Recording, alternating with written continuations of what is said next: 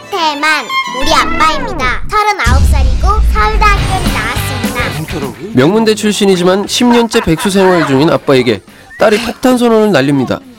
저는 아빠를 내놓겠습니다.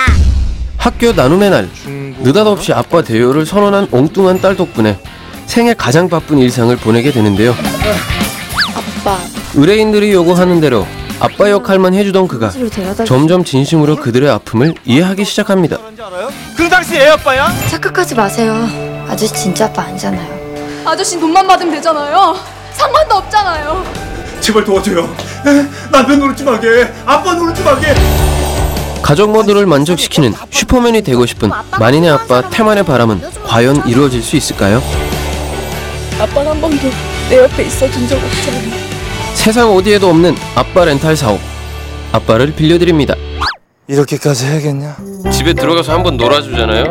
다음 날 딱 그 시간 되면 문 앞에서 기다려요, 해가. 아빠가 와서 놀아줄 거라고. 근데 다음 날 늦어가지고 11시, 12시에 들어가잖아요. 잠을 안 자, 12시까지. 그래서 힘든 거예요, 아빠가.